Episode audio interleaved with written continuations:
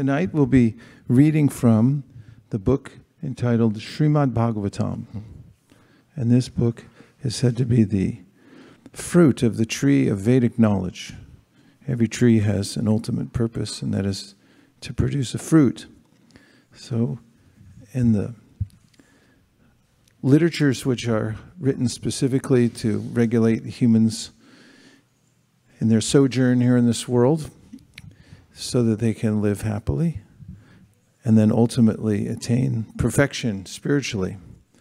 There are many different kinds of instructions, but as is the consensus of the greatest spiritual teachers, the Srimad Bhagavatam gives the essence of all teachings and takes us to the ultimate goal of the Vedas in this one book.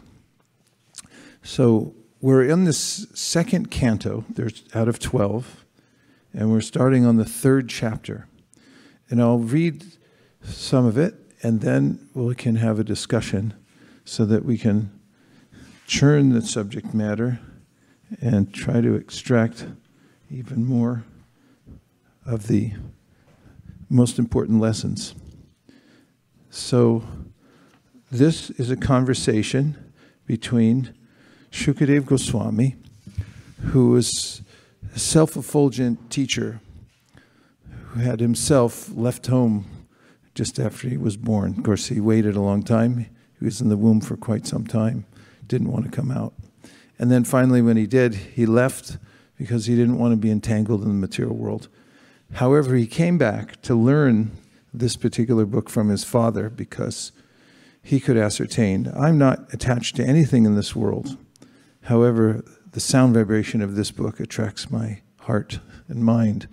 Therefore, it must be transcendental. And that's one of the main important themes is that there are positive activities in spiritual life. But spiritual life doesn't mean to negate material material things and material desires and then come to a standstill. Because how long can one stay at a standstill? Let's ask the kids. How long is it possible to stay still in one day without moving or doing anything? What is your opinion? How, how long could you stay still one day without talking or doing anything all day long? You three have an opinion?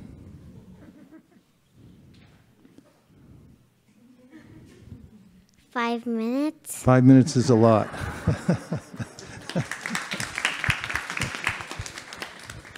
I couldn't do that. but you're a great yogi, great yogini.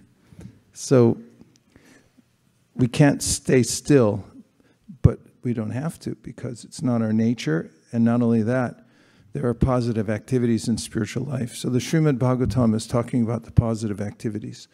Shukadev Goswami learned about these, and he's teaching a king named Parikshit. Parikshit was the emperor. However, he got cursed to die within seven days. So, what would you do if you had seven days to live? No, seriously, what would you do? Just a few ideas. Prabhu, give him mic. We want to hear this. Ensure my will is in place perfectly. You would what?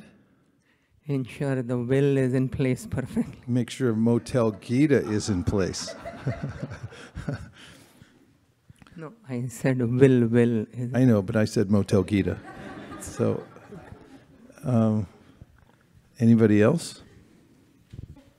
Actually, it should already be in place in case anybody doesn't know that. You should have a revocable living trust and all your money going to book distribution after you leave. Okay. Um, anyone else? What would you do if you had seven days to live? Like right now, if the phone call came. Yeah, after uh, learning so much about bhakti, I would definitely say, you know, chant and hear Srimad Bhagavatam. Okay, non-stop for seven as much, days. As much as possible. Yeah. Okay, and that's a good point. As much as possible, everyone has a capacity. Like um, some can sit for five minutes, quietly. I could sit for maybe five seconds. And there's a capacity we develop for spiritual activity by practice. And so it's important. One of the, the teachings of the Srimad Bhagavatam, one of the important lessons is that we should practice during lifetime because Parikshit, the king, when he got the news that he had seven days to live, went and sat down in a sacred place and wanted to ascertain what should I do now. And many people came, just like if you get a common cold, everyone will come and tell you, I know what to do. You just um, take grapefruit seed extract, or somebody else will say you have to sit under steam. Many different opinions. So many people had opinions about what Parikshit Maharaj should do at the time of death. But then the self effulgent teacher, Shukadev Goswami, came, and everyone, even the elders, stood up to give him respect. They knew his lineage. He sat down and he began to tell Parikshit Maharaj what to do, but not before Parikshit asked. He said, What is the duty of one who's about to die? And so the reason this book is pertinent is because we're all about to die in relative terms. I mean, it's a hundred years isn't much, and if you take away the other kinds of activities that we have to do just to maintain ourselves, you end up just with a little bit of time. So Parikshit Maharaj now is sitting listening to Shukadev Goswami, who began in this canto by describing how one should be able to fix one's mind on God at the time of death. And then one might say, like, well, how do I see God? So then Parikshit uh, Maharaj hears from Shukadev Goswami that there's gradual progression. First, Shuk- Shukadev describes pantheism, how you see God everywhere within nature. And then he said, you can actually look at the universe as the form of God, like the trees are the hairs on the body, the veins are the rivers, and the birds are the artistic sense of the Lord. Those are the three, three, three I always say. And uh, I appreciate them. Then he said, yogis can see the form of God within the heart. If you look devotionally within the heart, you can see the form of God there. And then he described how God's a person and through devotional service, especially by hearing. This is the first process of bhakti yoga, and it's called shravanam. And it means that if you lend yourself to hearing, go sit in the place where there are topics about God and listen and just try to pay attention. And if you do, then miraculously there's a change of heart. The sound vibration goes in the ears, into the heart, and then we change, we improve. So this is what Parikshit's doing right now. He's hearing from Shukadev Goswami. And incidentally, the name of this chapter that we're starting today is Pure Devotional Service, the Change in Heart. Shukadev begins like this. Maharaj Parikshit, as you have inquired from me as to the duty of the intelligent man who is on the threshold of death, so I have answered you. Commentary In human society all over the world, there are millions and billions of men and women, and almost all of them are less intelligent because they have very little knowledge of spirit soul. Almost all of them have a wrong conception of life, for they identify themselves with the gross and subtle material bodies, which they are not, in fact. They must be situated in different high and low positions in the estimation of human society. But one should know definitely that unless one inquires about his own self beyond the body and the mind, all his activities in human life are total failures. Therefore, out of thousands and thousands of men, one may inquire about his spirit self and thus consult the revealed scriptures like Vedanta Sutras, Bhagavad Gita, and Srimad Bhagavatam. But in spite of reading and hearing such scriptures, unless one is in touch with a realized spiritual master, he cannot actually realize the nature, the real nature of the self, etc. And out of thousands and hundreds of thousands of men, someone may know that Lord Krishna is in fact what Krishna is in fact. In the Chaitanya Charitamrita, it is said that Lord Krishna, out of his causeless mercy, prepared the Vedic literatures in the incarnation of Vyasadeva for reading by the intelligent class of men in a, in a human society which is almost totally forgetful of the genuine relation with Krishna. Even such an intelligent class of men may be forgetful in their relation with the Lord. The whole bhakti yoga process is therefore a revival of the lost relation. This revival is possible in the human form of life, which is obtained only out of the evolutionary cycle of 8,400,000 species of life. The intelligent class of human being must take a serious note of this opportunity. Not all human beings are intelligent, so the importance of human life is not always understood. Therefore, Manishinam, meaning thoughtful, is particularly used here. A Manishinam person, like Maharishi Parikshit, must therefore take to the lotus feet of Lord Krishna and fully engage himself in devotional service, hearing, chanting, etc., of the holy name and pastimes of the Lord, which are all Hari Katamritam. This action is especially recommended when one is preparing for death. So, as mentioned in this purport, there's various objectives that people have for their lives, and there's also ways that we consider people in various statuses according to how much money they have or what kind of culture they come from and so forth.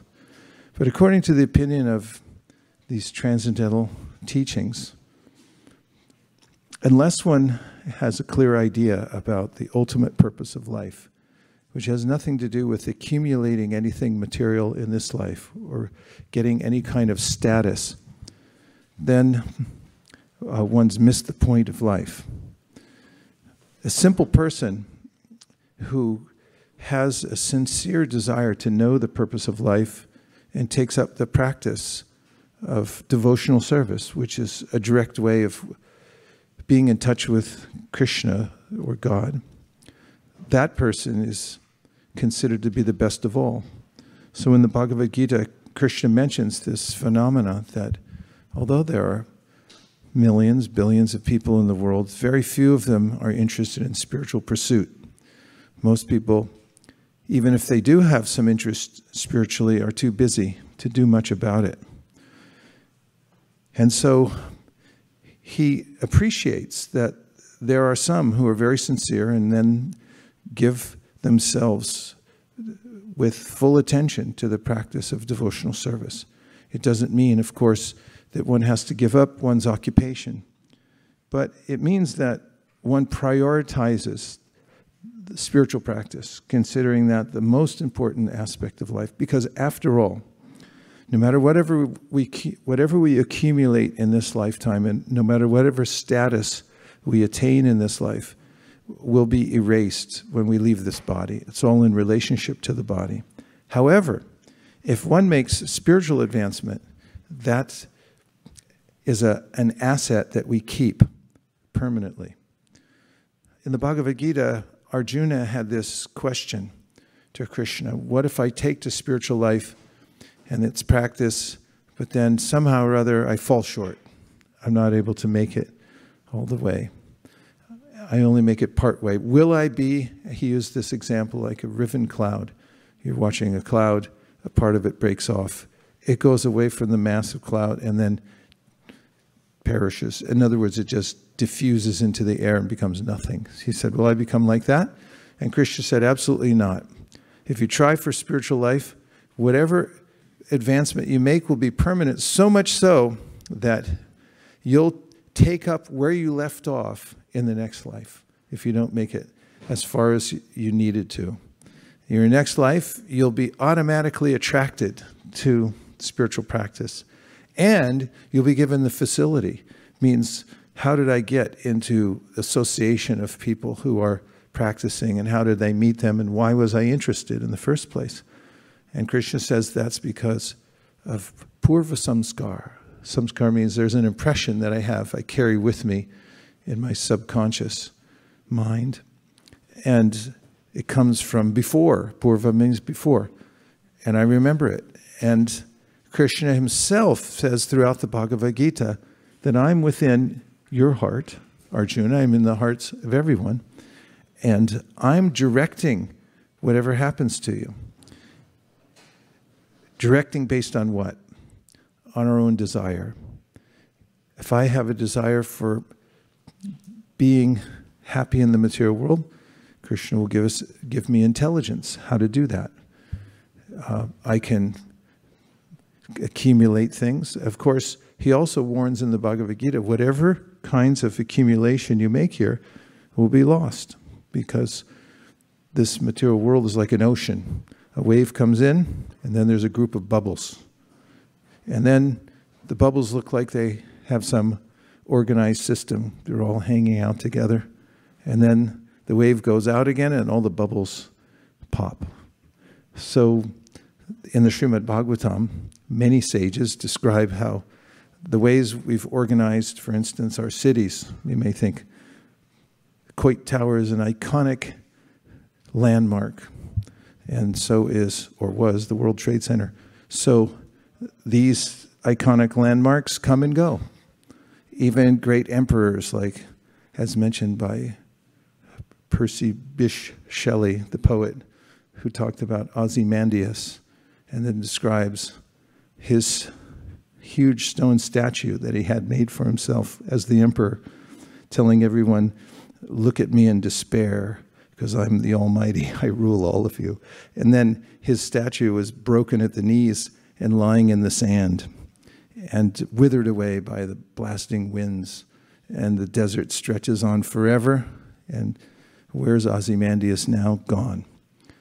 So, an intelligent person isn't one necessarily who figures out how to make a steam engine that will save energy on ships and then makes billions of dollars and then loses it and leaves this world with nothing in his or her hands, or even people who become great philanthropist, But it's somebody who understands the ultimate goal of life, which is to understand the difference between matter and spirit, and that there's a way to to fully develop my original relationship with Krishna or God, even in this lifetime, if I use my life properly. I'm going to read one more verse in purport, and then we can have some reflections. One who desires to be absorbed in the impersonal Brahmajyoti, effulgence, should worship the master of the Vedas, Lord Brahma or Brihaspati, the learned priest one who desires powerful sex should worship the heavenly king Indra, and one who desires good progeny should worship the great progenitors called the Prajapatis. One who desires good fortune should worship Durga Devi, the superintendent of the material world. One who desires to be very powerful should worship fire, and one who, is, who aspires after money should worship the Vasus. One should worship the Rudra incarnations of Lord Shiva if he wants to be a great hero. One who wants a large stock of grains should worship Aditi. And one, one who desires to attain the heavenly planets should worship the sons of Aditi. One who desires a worldly kingdom should worship Vishvadeva. And one who wants to be popular with the general mass of population should worship the Sadhya demigod. One who desires a long span of life should worship the demigods known as the Ashvini Kumaras. Are you following all this? You'll be able to recite it back. And a person desiring a strongly built body should worship the earth. One who desires stability in his post should worship the horizon and the earth combined. One who desires to be beautiful should worship the beautiful residents of the Gandharva planet. And one who desires a good wife should worship the Apsaras and the Urvashi, society girls of heaven, of the heavenly kingdom. One who desires dominion over others should worship Lord Brahma, the head of the universe. One who desires tangible fame should worship the personality of Godhead. And one who desires a good bank balance should worship the demigod Varuna. If one desires to be greatly learned, a greatly learned man, he should worship Lord Shiva. And if one desires a good marital relation, he should worship the chaste goddess Uma, the wife of Lord Shiva. This is all coming to a a very clear point. So this verse leaves us hanging a little bit. So don't take any of these to heart yet. Purport There are different modes of worship for different persons desiring success in particular subjects. The conditioned soul living within the purview of the material world cannot be an expert in every type of materially enjoyable asset, but one can have considerable influence over a particular matter by worshiping a particular demigod, as mentioned above. Ravana was made a very powerful man by worshiping Lord Shiva and he used to offer severed heads to please Lord Shiva. He became so powerful by the grace of Lord Shiva that all the demigods were afraid of him until he at last challenged the personality of Godhead, Sri Ramachandra, and thus ruined himself. In other words, all such persons who aspire after gaining some or all of the material objects of enjoyment or the gross materialistic persons are on the whole less intelligent, as confirmed in the Bhagavad Gita 720. It is said there that those who are bereft of all good sense, or those whose intelligence is withdrawn by the deluding energy of Maya, aspire to achieve all sorts of material enjoyment in life by pleasing the various demigods or by advancing in material civilization under the heading of scientific progress. The real problem of life in the material world is to solve the question of birth, death, old age, and disease. I have a quiz. What's the real problem of life in the material world? Was that on the SAT? They didn't put it on? Okay.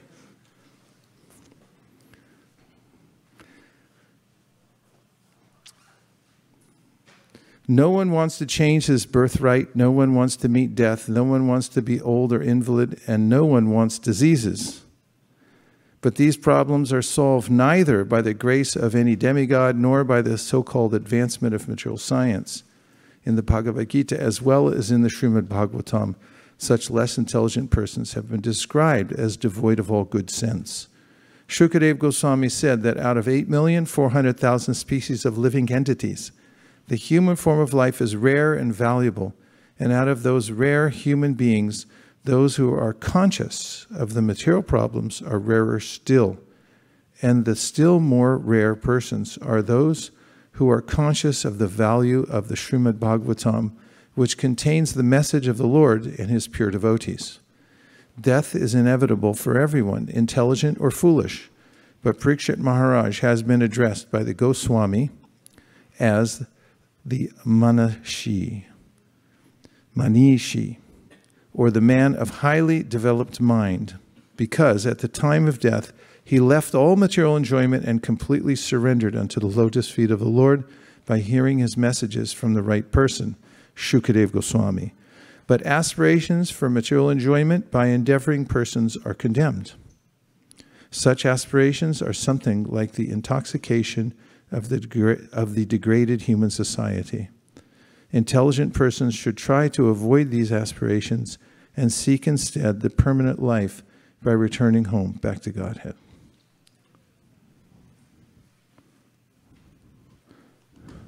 I'm going to have to read the next verse because I want to come to that point. One should worship Lord Vishnu or his devotee for spiritual advancement in knowledge and for pr- protection of heredity and advancement of a dynasty, one should worship the various demigods. Purport The path of religion entails making progress on the path of spiritual advancement, ultimately reviving the eternal relation with Lord Vishnu in his impersonal effulgence, his localized Paramatma feature, and ultimately his personal feature by spiritual advancement in knowledge. And one who wants to establish a good dynasty and be happy in the progress of temporary bodily relations should take shelter of the Pitas and the demigods and other pious planets. Such different classes of worshippers of different demigods may ultimately reach the respective planets of those demigods within the universe. But he who reaches the spiritual planets in the Brahmajyoti achieves the highest perfection. Okay, two more verses. One who desires domination over a kingdom or an empire should worship the Manus one who desires victory over an enemy should worship the demons, and one who desires sense gratification should worship the moon. but one who desires nothing of material enjoyment should worship the Supreme Personality of Godhead. Purport For a liberated person, all the enjoyments listed above are considered to be absolutely useless. Only those who are conditioned by the material modes of external energy are captivated by different types of material enjoyment. In other words, the transcendentalist has no material desires to be fulfilled, whereas the materialist has all types of desires to be fulfilled. The Lord has proclaimed that the materialists who desire material enjoyment and thus seek the favor of different demigods, as above mentioned, are not in control of their senses and so give themselves to nonsense. One should therefore not desire any sort of material enjoyment, being sensible enough to worship the Supreme Personality of Godhead. The leaders of nonsensical persons are still more nonsensical because they preach openly, openly and foolishly that one can worship any form of demigod and get the same result.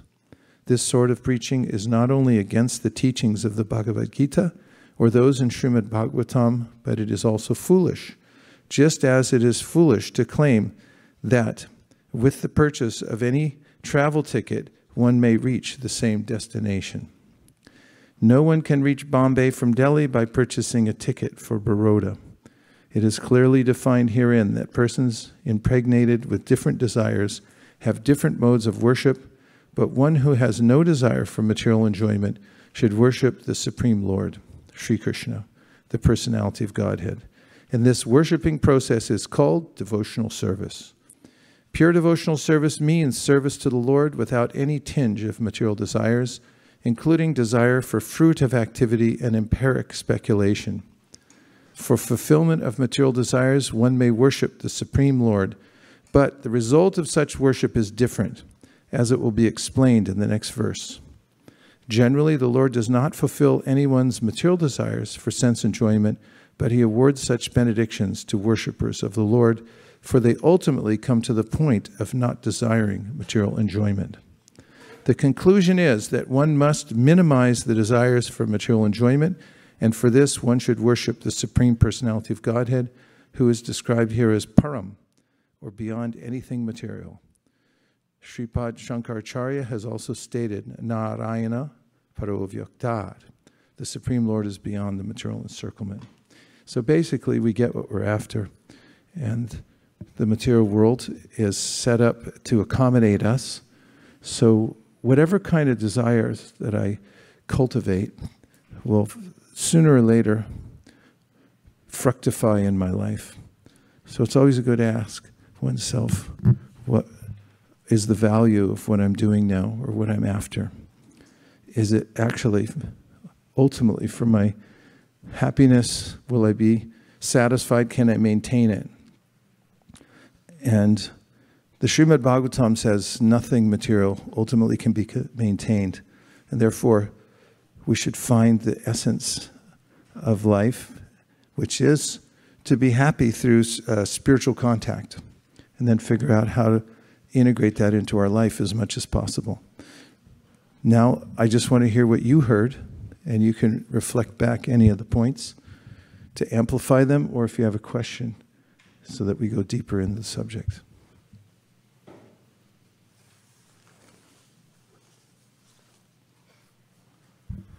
Yes, Manjula Kanta.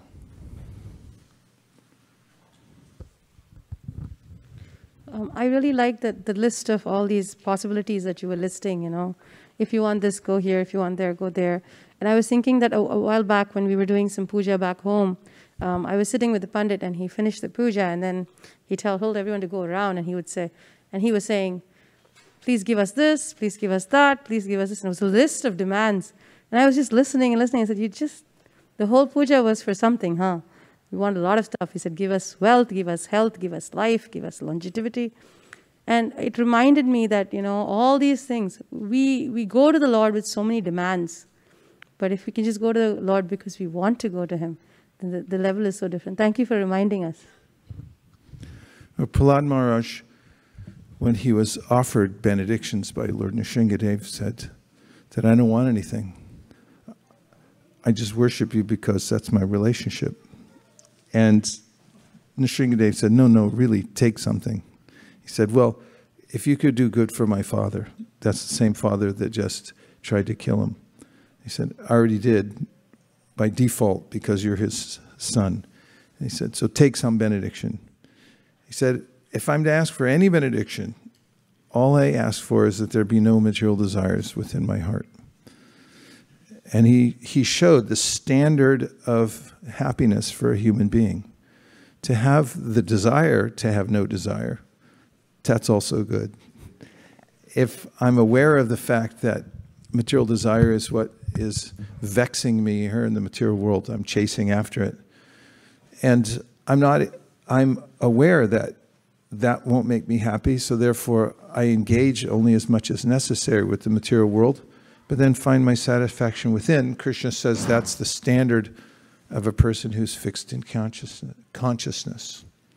That's just after Arjuna asked Krishna, What is the symptom of somebody who's fixed in consciousness? And Krishna says, Prajahati yada kaman sarvan parta manogatan atman yevatmana tushta stita prajnastadochite. That there are endless streams of desires being that are produced by the mind, just as in a factory. If you can imagine a little factory where there are unlimited desires being produced and then coming off a conveyor belt, kind of like at Amazon. And then they're delivered through what does Amazon use? they're delivered through a little Amazon Prime van. And so there's a little Amazon van, Prime vans pulling up all the time in front of us saying, you know, would you like this? Would you like that? And so an intelligent person doesn't grab everything, only the things he or she needs, and has the wherewithal to let the other things go, not touch them. And then he said, such a person, Atman Yevatmana Tushta, the person is able to find satisfaction in the self, which means by hearing. If we can be satisfied by hearing about Krishna, and we know for certain that that's the main thing that makes me happy in life, then we're fixed in consciousness. And we're not disturbed by the comings and goings of various desires and offers that are made here, there, in the material world. And that can be easily attained by somebody who takes to the path of devotional service in the association of devotees. One will develop this natural attraction for hearing. And the more that we develop that, the more that we're advanced in the practice of bhakti. Do you mind taking this?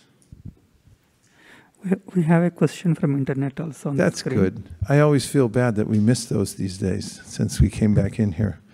Thanks, Adarya Leela for checking in and listening. I'm so glad you wrote something. Um, you wrote that the first thing, the first thing I thought uh, when I asked what we would do if we had seven days to live was that I would need to arrange for the care of all my responsibilities. From this, I could deduce that I should avoid responsibilities. Could I shed some light on it? Yeah, you, it's a good idea to plan ahead and not make it a big surprise. That's why I said everyone should have a revocable living trust if you have any assets. Do you have one? Have one, two, three. Uh, the, these are um, arrangements from the material side. If you have family members, don't just leave all your assets sitting there unexposed because someone might dispute where they go, and then it'll have to go to probate court, and then you lose 30%. That sounds very mundane, but it's getting to a point. And that is that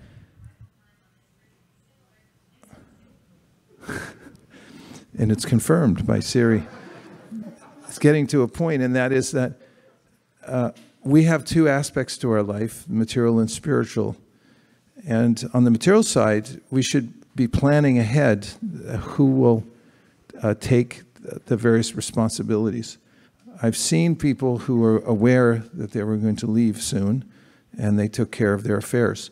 Like a lot of times, doctor will tell somebody, like Steve Jobs, he mentions this in his uh, speech at uh, was at Stanford, that the doctor told him that you only have a short amount of time to live. I forget how short it was, but he said you should go take care of your affairs, which means make sure everything's taken care of. An intelligent person thinks of that ahead of time and makes sure that things are in order. And what speak of responsibilities, it's good to have some delegation already going on ahead of time so that it's not a big surprise because shouldn't be a surprise at any time anything can happen. Of course, we can't plan for everything. It's amazing how much responsibility one human being has, actually. And we notice it when somebody leaves, even in the most prepared state. Everyone else is left wondering how such a person was able to do so many things and take care of so many people and so forth. And so we should think ahead, plan for it. Not that you should avoid responsibilities, Adori Leela, but that you should plan plan ahead. That's why Prabhupada, when he developed a whole big organization, he already knew he had warnings. He had two heart attacks when he came, and he knew he was not in great health, and so he planned by making. Uh, an organization with leadership and then training them up so that they could take over after he left and it wouldn't stop. Second one is from Nam Chintamani, Hare Krishna. Uh, could you please explain what exactly is meant by material desire and what is meant by fruit of activity and mental speculation? material desire means uh, those desires that pertain to the body and the mind. And they are based on the premises that I can enjoy the body or the mind through my senses. And so these types of desires, Krishna describes in the Bhagavad Gita, or actually Prabhupada summarizes it in one of his purports. He said, by definition, a material desire is a desire that can never be fulfilled. Because there's a way in which every time I try to fulfill a material desire, it then, like a hydra, has many more demands upon me. It's not that I, I take it and then that's it. I have to go back and service it again and again, and it becomes more and more demanding in time. So, material desire is related to the body, material body and mind. However, if we're engaging the, the material senses, uh, we're taking care of them, or we're taking care of the bodies of our family members or whatever property you have just because it's material elements. The intention is important because if your life is centered on self realization and you have things to take care of, it's reasonable that you would take care of them in a, a responsible way so that you can use them and go on living your life for self realization. And therefore, in this book, Srimad Bhagavatam, earlier, Suta Goswami has said, Kamasya nendriya pritir, labo jiveta yavata, jivasya tattva narto yasheha karmabi. That life's desire shouldn't be aimed at gratifying the senses. Rather, you should live a healthy life of self preservation so that you can inquire about the absolute truth and uh, what is meant by fruit of activity and mental speculation. Fruit of activity means that I want a result for myself from my work, and I want to keep it, to enjoy it. The opposite of that is to work with a sense that I'm working for Krishna, I'm working for God, and the result of my work is His because He's providing all the resources He's the one giving me the intelligence to enact the work. And besides, what, what can I enjoy? The only way that we really enjoy is by doing service. And so, whatever material things I have, if I'm considering them mine and trying to covet them and keep them just for my own enjoyment, this is called fruit of activity. Boy, the board's going and going now. And uh, what is meant by mental speculation? Mental speculation starts off with, I think. And rather than saying that, one should back up what, what one says or what one opines by giving a reference from the Srimad Bhagavatam or the Bhagavad Gita. Based on Bhagavad Gita, this is a good idea or a bad idea. And if I go outside the authority of the Srimad Bhagavatam and Bhagavad Gita, it's called mental speculation. Ramananda Sakam, what should I do? There is one more now on the screen.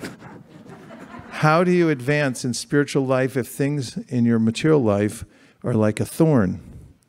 At times, I think about Kunti Maharani. Was her pain essential for her spiritual upliftment? Yeah. Material life is rather thorny, isn't it? Yep. And at times, Ruchi th- thinks about Kunti Maharani. She's a, one of the characters in the Srimad Bhagavatam who's a queen. And she was maintaining a a family of five kids. And she, she didn't have a lot of help. So uh, she went through a lot of trouble uh, in her life. However, her mentality, her, her thought was that, okay, let these troubles come in again and again because when they do come, that's when I notice that I really dig deep and take shelter of Krishna. Other times, maybe not as much. So she came to this point of relishing the obstacles in life because she realized that it put her in an ideal situation in her consciousness. And this is something to be aspired for. That, okay, there's two questions we can ask when something happens to us in our life. Let's just say we have a reversal of fortune, not wheel of fortune, reversal of fortune. So, reversal of fortune, can you name a reversal of fortune that, that could visit someone in his or her life? Just categories, give me. Yes, Navina Prabhu. All your investments bottom out. Or it turns out that the guy who took them wasn't really online at all, and there was no, you actually owe money. That's a reversal of fortune. the can't lose investment they asked you to invest in and you put everything into it is it's gone and so was the website that asked you to, to invest in. Uh, can we have two more uh, reversals for 500 yes reversals of fortune job loss okay you come in one day and there's um, men in uniforms waiting for you with a couple of file boxes, and this is true. And they, they say, okay, buy and give us your keys and all your cards, everything, and leave. Don't come back. One more? What? We, Illness, yeah. Illness can visit us, and then perfectly healthy body, everything was going on well, and now everything's changing in my life. So during these reversals of fortune, there's a way in which uh, our mind can go one of two ways. And the two ways that it can go are exemplified by two different questions. So, one question is, why me? Have you ever heard that one from your own mind? Why me? I don't deserve this. And the other one is, what's the lesson? What is the lesson in this? This is the default mode. Why me? But the Srimad Bhagavatam teaches, and Kunti Devi is teaching, if you can train yourself by degrees throughout this life, so that when anything happens to you, good or bad, you say, What's the lesson? And most people don't say, Why me, when something good happens. They say, Of course, me. so, one of the quintessential verses of the Srimad Bhagavatam is given by Brahma when he says, A person who has refined him or herself so much so that as he or she faces the, the various reversals of life, says, What's the lesson in this? And also develops an appreciation for it that I'm given a chance to learn a lesson that I wouldn't have learned on my own. This is a classroom that I'm in in this life, in this universe, and I'm learning lessons. And you may have noticed this, I've noticed it the phenomena of teachable moments.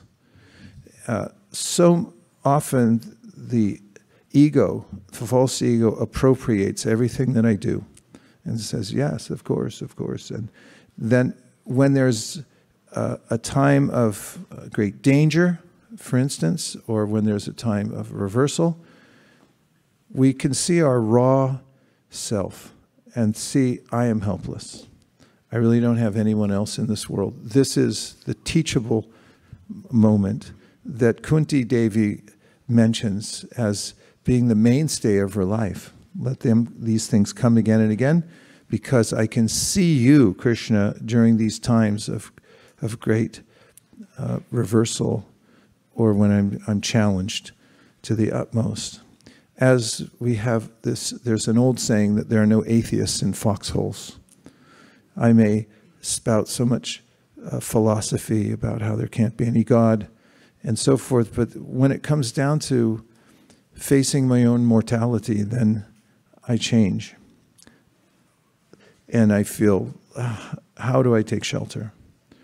Okay, there was uh, several more. Okay, Malini. Hare Krishna Prabhu. Prabhu, on, on one hand, uh, we see all these fortunate kids who get to practice the spiritual life right from their very birth. Um, on the other hand, there might be some people who want to practice spirituality, um, but they are restricted because they are not in a family of devotees and they're still children, so they are not um, allowed to do the things that they want to do. So today I was speaking to somebody and he was really morose. So he was asking, why is it I'm in a situation where it's very difficult for me for everything I need to do in spirituality? So how would we answer uh, such a question? Well, the question of why uh, such a person is in that situation is a little hard to trace out.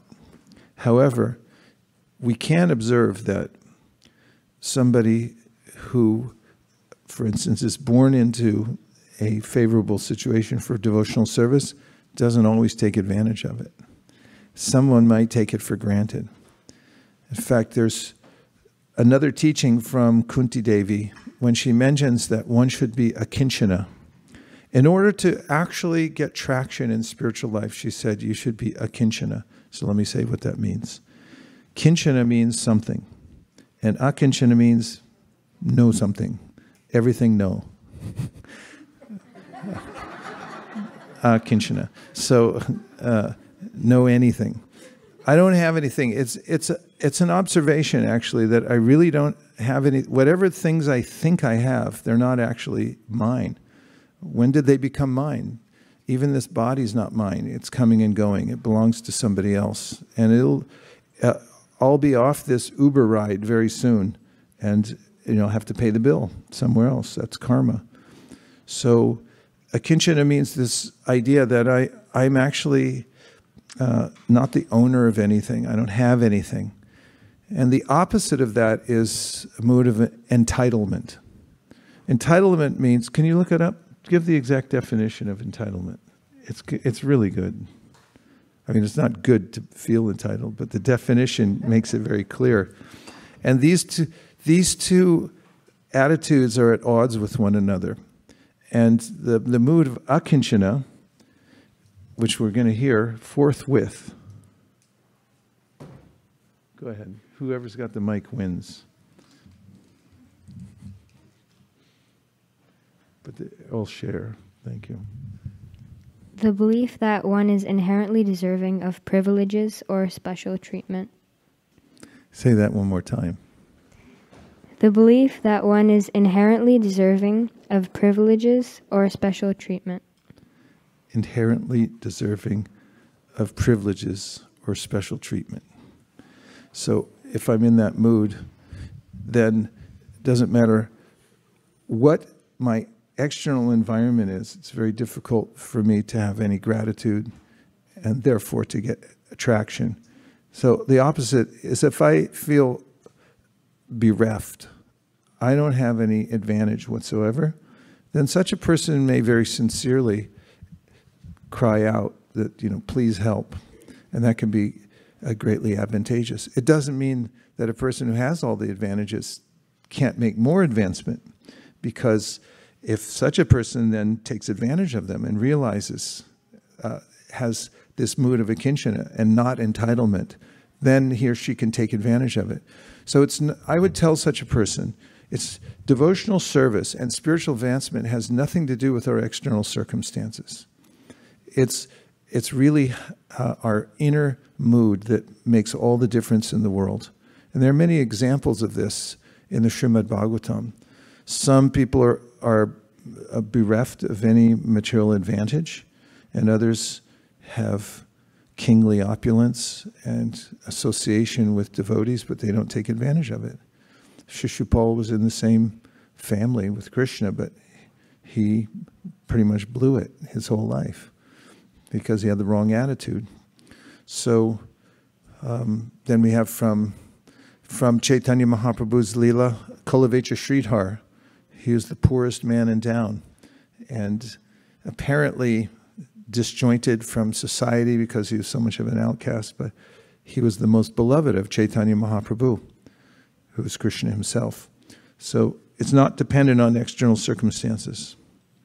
Just cultivate the desire within, and uh, all other needed resources will be supplied by uh, Krishna within the heart if one has that sincerity. Charles. Hare Krishna. We've got a mic with your name on it coming right back to you.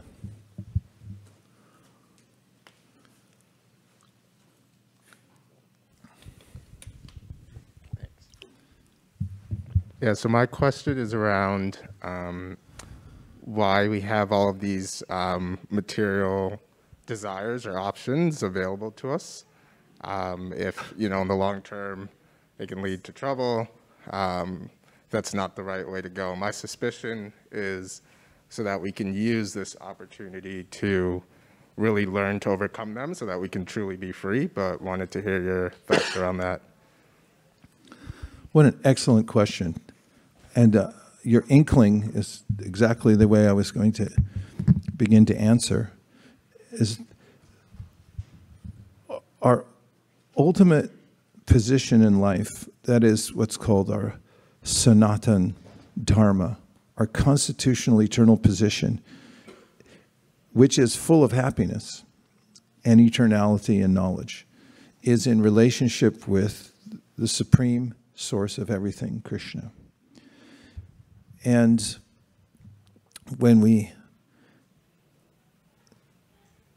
desire something separate from that, Krishna gives us an opportunity after which we can never say, You didn't give me enough choices. Why 8,400,000 species of life? That's mentioned in this purport that we just read a few minutes ago. What are the different species of life? There are opportunities for the soul to go into a particular body and enjoy flying, and then swimming, and digging up the earth with one's tusks, uh, eating people whole. Did you ever think about that? You'd like to just like, you know, somebody didn't use their turn signal. You're like, I wish I was a tiger. I could just like. no, you never thought like that. Uh, there, well, all those positions are available in, in an unabated uh, opportunity. So after one goes through all these various positions, uh, and Krishna gives free will because he wants unadulterated love. Love means that the soul decides, no, I want to do this. I surrender on my own. And it's not forced into it. Therefore, Krishna, out of love for every living entity, says, I'll provide you whatever you want. It's not what I want for you, but I'll make it available to you. Like some benevolent person gets a divorce, and then person, I never want to see you again, but they continue uh, and change the name so they don't even know where the payments are coming from. So that the person's not disturbed thinking, oh, it's coming from that person that I don't like. But the, the resources are all coming in, all being supplied, and the person stays out of, out of sight. And so Krishna gives us that full facility to, to take our free will and invest it wherever we wish. But when we come to perfect knowledge and we decide that no, I want, I want to give myself to devotional service to Krishna, then it's uh, coming from us. It's not because we were forced into it. And that's where we have the opportunity for unadulterated love. Was that how you were thinking when you gave that partial answer? Yes, thanks. Okay, thanks, Charles. Okay, yes, Pavani Bhakti.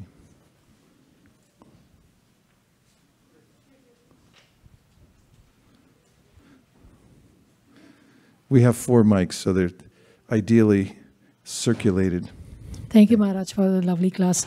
Um, after hearing today's purport, I was thinking like Krishna also says in the Bhagavad Gita that uh, following the various paths, the Karma Yoga, Jnana Yoga, Ashtanga Yoga, finally you have to directly follow the Bhakti Yoga. There's, you will automatically get everything else. And similarly, today he is saying, you know, you pray all these demigods, um, but finally your ultimate goal is to achieve me. So don't waste time in uh, worshipping the demigods. You'll get what you want anyways when you worship me. So I was relating both the two parallels. And then I was remembering that this morning when we were doing a women's circle in Bhakti, uh, Bhakti, um, Bhakti community, a similar question came up where the question was asked that, you know, if Krishna is all pervading and he knows he's in the, he's a super soul and he knows what is right, what is wrong, how come he's how come the demigods then give these desires are fulfilled why don't the demigods understand that these desires which are being asked by Hiranyakashipu or Bhaumasura, they are all wrong. So um, Ananda Vrindavan Mataji talked about the free will, and then today's verse, it's really proved that Krishna gives you what you desires, and you yourself just said that you know he's he gives you his unadulterated love uh, based on what your desires are. So you can try it out, but in the end, you'll realize that achieving Him is the only purpose of life. So I was able to connect all these things today. Thank you, Mother. Mm, thank you. Actually, Brahma didn't think it was a great idea to give anything to Hiranyakashipu, at least not what he was asking for. In fact, he mentioned that don't take benedictions that you can't handle. And really, the lesson there is that you really can't handle any kind of benediction except for the one Prahlad asked for, which is let there be no material desires in my heart. That's the contrast. That Hiranyakashipu wanted everything and Prahlad didn't want anything. Who's better? Who's better off, I should say? What do you think? Let's vote. Hiranyakashipu? Come on, somebody vote for. And then Prahlad Maharaj. Yeah, we intuit that, but it, you know, we have to nudge ourselves over to that side through the process of devotional service. But it also indicates something else. The world's complicated. Brahma and other demigods, they have a symbiotic relationship with other living beings that they're maintaining. For instance, the Bhagavad, in the Bhagavad Gita, Krishna mentions that there's this wheel of sacrifice. Again, not wheel of fortune. And it's all about the, the course of sacrifices that living entities perform, and then the demigods are obligated to give them something in return. So there is a sense in that pastime with Hiranyakashipu that Brahma felt a little obligated. And one of the reasons, the main reason that there's obligation is if one has material attachment. So the demigods had a material attachment. They have a vested interest in the material world. That's why they didn't want their um, if I may use the vernacular, they didn't want their scene messed up because they they had a, they have a good thing going, and it's a nice business arrangement here in the material world. You do the sacrifice, we get the results, we keep the lights on, and so uh, if if I get comfy here in the material world and I think like I've got something to gain from this world, then I have fear. And so Brahma and the other demigods had a sense of fear of Hiranyakashipu. That's why Brahma came down, because all the demigods get together and, said, you know, somebody's getting some power down there through austerity, and they're going to challenge our stuff. And of course, it was too late. He already had racked up the frequent flyer miles enough to take over all, all the seats. And that was, that was a problem for the demigods. Uh, But there, you know, at the end, Vishnu says, you know, try not to do that anymore. but it's hard not to. And the demigods also uh, were afraid when Hiranyakashipu was fighting with Nrsingadev because they were really rooting for Nrsingadev to vanquish him. But then when Hiranyakashipu got away, actually didn't get away, Nrsingadev let him go. It's because like cats, they play with a mouse and they're like, okay, go for a little, run a little more because I want, I want to catch you again. like, got you. There's no one, never going anywhere. But it looked to them like maybe this guy got away they were really afraid because they thought now he saw us rooting for the enemy. And now, but Prahlad was not afraid at all. And the reason was that he didn't have any material desire, he didn't everything to lose. And so the way to be happy is to be like Prahlad. Don't have anything to lose. Don't have this sense that I have a vested interest in the material world. It's all for Krishna. You don't lose anything. In fact, you don't lose credit by giving credit, and you also don't lose any kind of enjoyment. It's the opposite. You don't lose any happiness by giving everything to Krishna because he's giving it to us anyway. And if you give it to Krishna, and that's then you're not bound by it, by the reaction to it, and who enjoys more, the king or the servant of the king? Every time, hands down, because king's got to worry about the kingdom Servant just has to worry about serving the king. And, and he lives in the quarters in the same palace, but he doesn't have to worry about anything except just being a servant. And that's Prahlad.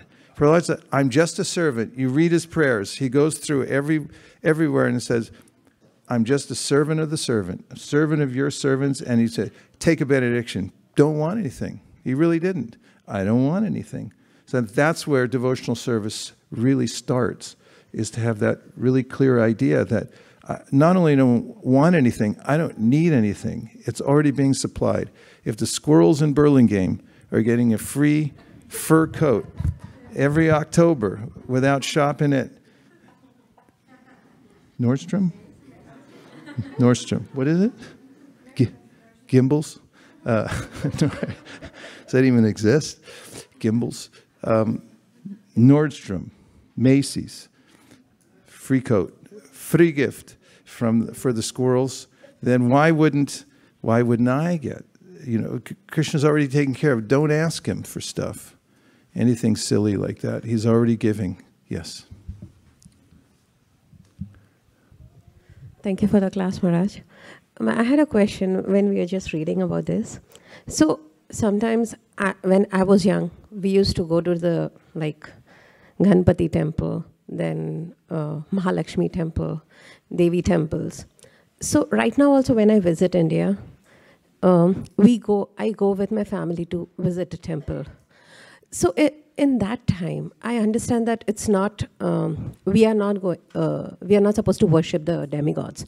But what should be our mood? We are not supposed to even uh, have a, uh, this thing, but I don't want to offend my family also if we are going all together. So, what should be our mood in that? You can go. There's no harm. Lord Chaitanya Mahaprabhu went to all the various temples, but most importantly, and the ones we can emulate, of course, we can most importantly emulate Lord Chaitanya too, but I'm just bringing this to the, the pinnacle of all devotees are the gopis. Raja Bhagavan Vrajesha Tanayasta Dhamma Vrinda Ramya Kachirupasana Vraja Vidu Vargena Vokalpita. If uh, Mahaprabhu's opinion is if you want to see the best devotees and how they do it, follow the gopis. So, what did they do? They worship any demigods? Yeah, they did. A lot. Katyayani. I mean, they, they had a whole vrut going on. They were only eating Havishan, so you have to do this. Havishan. Havishan is really good. it's just mung, mung and rice, no spices whatsoever. You ever done this? It's great fun. You should try it. Yeah, of course, Hansapriya's done it. Um, she's a some tapasvi from a cave from her last life. But, you know, you, you just eat, and there's no enjoyment in it also. In fact, during Chaturmasya, you put it on, the, of course, make a nice clean place on the floor. You put it on the floor, no plate. Put your hands behind your back, and then you can you can eat as much as you can while you're there. This is a Sunday program, right? You can, but we'll have tonight. Um, as much as you can eat while you're there, and then you get up, and then that's it. How did I get into that? Oh, the gopis. Yeah, they were eating Havishan, only Havishan, and every day praying to Katyayani. But what was their prayer? Let Krishna be our husband. We just want to marry Krishna and nobody else. So uh, it's, you know, it's not, we shouldn't neglect the demigods. Uh, they, uh, they are Krishna's limbs. You just see them in the right uh, perspective. And if you see the demigods, you say, please, when you go to that Lakshmi temple, you please say, please fund Motel Gita for the next 10 years.